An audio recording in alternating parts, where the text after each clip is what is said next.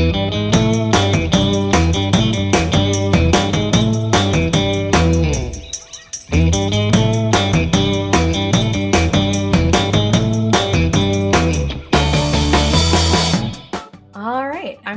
Capone. I am with EM Over Easy, and I'm joined today by Molly Estes and George Willis. Hey, everybody. My name is Molly Estes. I'm clinical faculty at Loma Linda University in Southern California, and it's great to be on EM Over Easy. I'm looking forward to the conversation. And I'm George Willis. I'm the Associate Program Director at UT San Antonio. And again, it is an absolute pleasure to be here for another opportunity on EM Over Easy. Well, it's great to have you guys. And so today we're going to talk about imposter syndrome. And my hope is to talk about what it is and why it's important and really who is affected by it. I feel like there's a little bit more discussion recently about imposter syndrome than there has been in the past. And essentially, it's typically chronic feelings of self doubt or fear of being discovered as an intellectual fraud or an imposter. It first came to my attention when I was in med school, and I felt this all the time. And then it was kind of funny to me to realize that it wasn't just me that was experiencing it, but other students in my class and other residents that I worked with, and even other attendings. Like I had an attending when I was doing a family medicine rotation in my third year that actually had never heard of imposter syndrome. And I told him that I was doing um, an outline for EM over easy on the topic. And he was like, Oh, what's that? And I described what it was to him. And he said, Oh, so that thing I've been feeling for my entire career. And he's been in attending for about 15 years. So it definitely was interesting to see that it wasn't just me. So, what has your guys' experience been with imposter syndrome? And kind of, I know you work with a lot of students. So, have you seen it among students as well? Oh, all the time. So, you know, I was the former medicine director at Maryland before I'm at, I was at my current job. And I actually talked about it a lot to my medical students. It's funny because a lot of people think that imposter syndrome is something that you experience as you get closer to becoming a doctor, but a lot of people experience it even at the beginning of medical school because they were in college and then they took the MCAT and then, you know, they did interviews and then they got into med school and then they were all excited and then they start med school and they're like, "Oh my gosh, I'm in medical school." The problem is is that you don't really get to fully feel the the true i guess the the imposter syndrome kind of persona because literally the first day of medical school you're like thrown into anatomy or biochemistry or pathophys or physiology and it's just study after study after study after study and you're like okay i'm learning stuff. But then when you get to the clinical side again you experience imposter syndrome because you're actually talking to patients and touching patients and the attending's asking you what do you want to do? And it's all there the knowledge is there but you don't know what to do. And then fourth year very very common to feel like you're uh, in that era of imposter syndrome because now you're so close to becoming a doctor. And you think back to how quickly medical school has gone. In your head you're like i just went through 4 years of medical school. But when you when you're in first year you're like oh my gosh there's four years of medical school left. It's so long and then when you get to the end you're like oh my gosh i feel like i was started first year yesterday. Like what is actually happening? I'm going to be a doctor in a couple of months or a couple of weeks or a couple of days or tomorrow or today. And you're like i'm not ready for this. I do not know what i'm doing. What is actually happening? So a lot of the med students experience this. And, and so one of the things that I, I tell them is medical school you have this kind of what's the way I want to put it? So if you like were to plot medical knowledge or your knowledge base as medical school progressed, there's this kind of exponential curve that tapers off right around step two, and then you have this precipitous decline. So it's this self perpetuating demise of knowledge that happens because you're going through interviews, and then you have quote unquote senioritis that happens, and then you start residency at the I'm going to say it, the dumbest point that you have ever been. And it's largely because you haven't been doing anything to stimulate your knowledge base over the past three months or so. I tell them, look, you're going to be fine. You guys are literally going to be fine.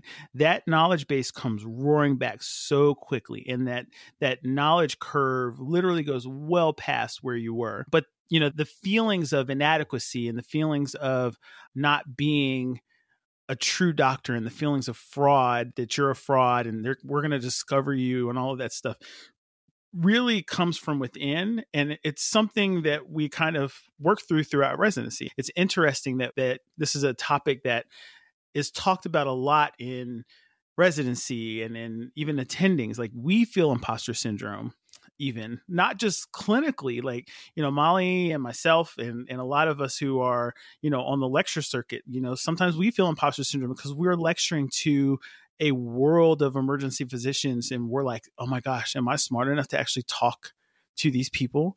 Like are they really going to listen to me and consider me the expert on what i'm getting ready to talk about so what does it make you do? It makes you prepare more.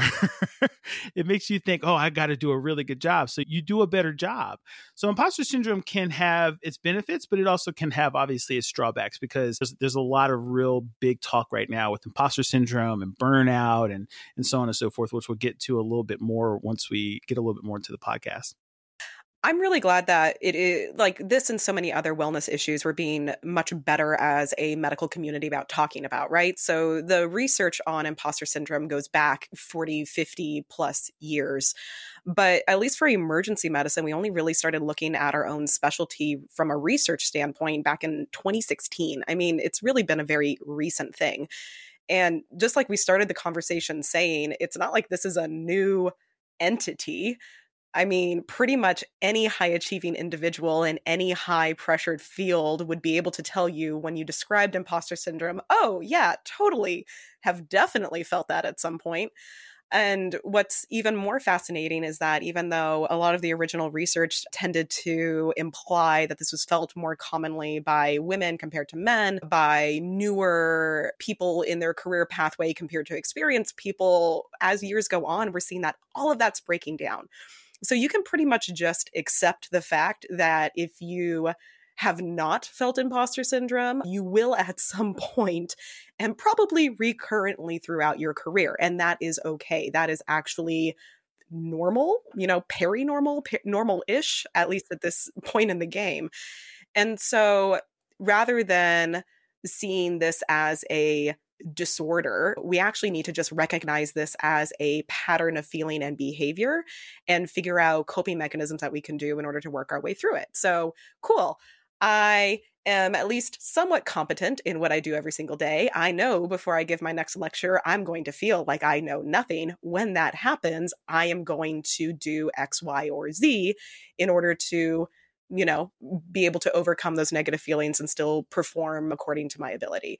It's just really a very interesting phenomenon that we've finally begun acknowledging really truly is pervasive in most of f- physicians, but also even outside medicine too.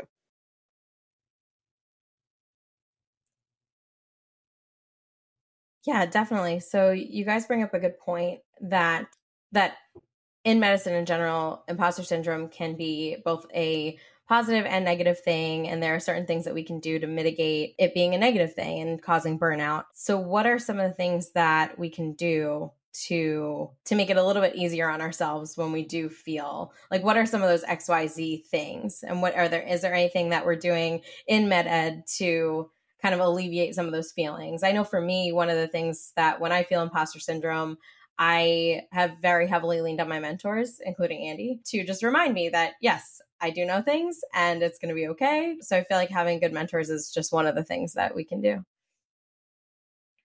You know, one of the things that I try to tell people is that I don't really want to call it a positive or a negative thing about imposter syndrome. I kind of think about it as imposter syndrome is very physiologic it's something that you're going to experience no matter what you're going into. As a matter of fact, I find the people who don't experience imposter syndrome to be on the, you know, this is getting to the end of the spectrum of arrogance. And those people tend to be the ones that I do not like to work with. I have talked on this podcast before about the learnable moment and finding the learnable moment, which is that moment where the learner feels uncomfortable. And when they feel uncomfortable, it makes them want to either learn it or figure out why they haven't learned it yet to remember it because most of the time when you have that learnable moment as a learner it's the that experience that kind of dopaminergic and a little bit adrenergic experience that you're feeling of oh my gosh i know that and don't remember it and should remember it or it's something i haven't learned yet but feel like it's something that's super super important to learn. And so i like to think about it as physiologic versus pathologic and when it gets pathologic, it becomes pervasive. The literature, as, as Molly alluded to, was very prominently kind of skewed towards females. And a large, a large part of that had to do with the gender gap and, and a lot of gender bias. It was a self perpetuating theme. As we know, a lot of medicine was very male driven, very Caucasian driven. And I, as an African American male, experienced some of that kind of bias against me as well. And so when you have this already self doubt, and then you have someone who's telling you that you're inadequate or that you're not where you think you should be all it does is just send you on this vicious cycle downwards and then that's where you start to see the pathology start to to be pervasive. And so one of the things that was very good for me as you alluded to was to have a mentor who very much like what i talked about before to say it's okay to feel inadequate. You are not an attending physician. you are a resident. And as a resident, your job is to make mistakes. Your job is to make mistakes where I'm behind you as the attending, or someone else is behind you as the attending to say, hey, so not this, but this, and here's why. And it helps you get to that point in your learning and in your knowledge where you're like, oh, I totally understand that now. And so it gets that feeling of, I am inadequate, but it's okay.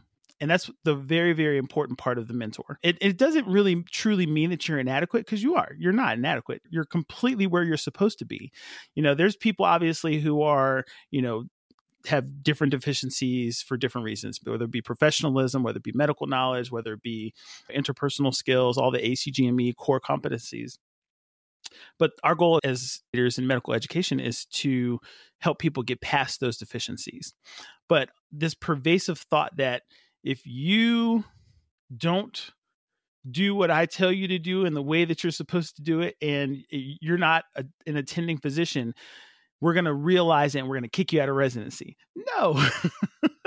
we're not going to kick you out of residency. That's dumb. Do you realize how much work that would be for us if we kicked you out of residency? Also, we wouldn't have made it through if there was an option for us to get kicked out of residency when we didn't know what we were doing. exactly. so there is no imposter. Like, you know, the, the imposter syndrome is you're not an imposter. We wouldn't have put you in a place. We've been doing this for a while. We wouldn't have put you in this place, in this position, if we didn't think that you were capable of doing it. And so a lot of times, just finding that mentor to kind of give you that positive re- reinforcement that it's okay. Here's some ways that you can help get past it. First off, you have to get over your own feelings of self doubt, and then you have to voice it. You have to voice what your feelings are. You, you, if you pin it up inside and don't have anybody to positively reinforce the positive feelings of the imposter syndrome, then you're just going to continue down that vicious cycle downward spiraling. So it's all about getting it out there that you're feeling these ways and how you can get better. And that's what the mentor is really important for. I completely agree. I mean, I feel like most of these meta topics that we talk about on EM over easy all comes back to good mentorship. And that really is like the foundational part of so many aspects of your professional and life development. And I think when it comes to dealing with imposter syndrome, the problem that I really have with is the word imposter, actually, because that word really implies that you know that you're not adequate, don't know what you're doing, faking it, blah, blah, blah. It, it, implies like culpability in the person who's experiencing it. And so it reminds me of the uh, Dr. Death story. If anybody listened to that podcast or know of the story of, you know, the infamous neurosurgeon who straight up faked the fact that he could adequately perform surgery and royally messed up a whole bunch of people that is not what we're talking about. Like that's the key component of imposter syndrome is that you might feel as if you aren't enough when in actuality you are. And so it's that disconnect between reality and what you're feeling that really good mentors, just like George said, can help you work through. And I think that another key component about all of this are things like this podcast episode. We're talking about this more. We are normalizing this experience as just a human experience. And the more that we can do that for each other, then the better equipped we are for being able to combat it when it is happening to us pretty much everybody, when they begin to feel imposter syndrome, immediately reverts to this state of catastrophization, right? So, okay, it's time to do the airway. Oh man, this is really difficult airway. Oh man, I've only done a difficult airway in sim before. Oh man, this is a real life patient. I've never intubated before. I have no idea what I'm doing you know, et cetera, et cetera. And so the thing that we can begin to do for ourselves personally is de escalating that very physiologic response before it becomes the pathologic response. And realizing that there is a very appropriate level of questioning that goes into this career. So I should question if that was the right medical decision or not. That's the only way that we are able to self critique and get better. But again, the problem becomes if your questioning, your healthy level of questioning of yourself and your actions begins to lead to a pathologic level of where I can no longer make a decision or I can't function without having somebody standing over my shoulder, which very, very few people get to. We're always going to have, well, what if scenarios. That's just the nature of emergency medicine. We have to become okay with a certain level of uncertainty in order to prefer, perform well in this field. And the more that we can demonstrate healthy questioning to each other and to our trainees, the more that we can mentor each other through it, the more that we're there to support each other as a community then the better off we're all going to be.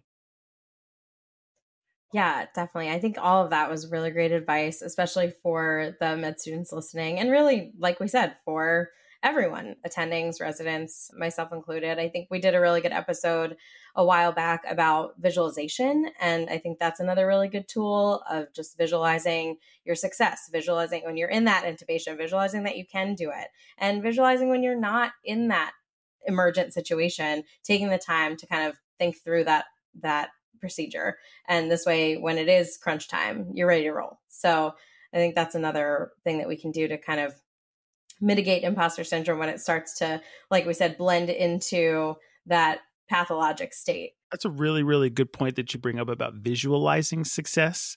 But I'm going to kind of piggyback on it and say, additionally, when you think about residency, even medical school, and a lot of us, even as attendings, we oftentimes think when we're going through our shift, what are the things that tend to just invade our minds? And a lot of times it's, what did I do wrong today?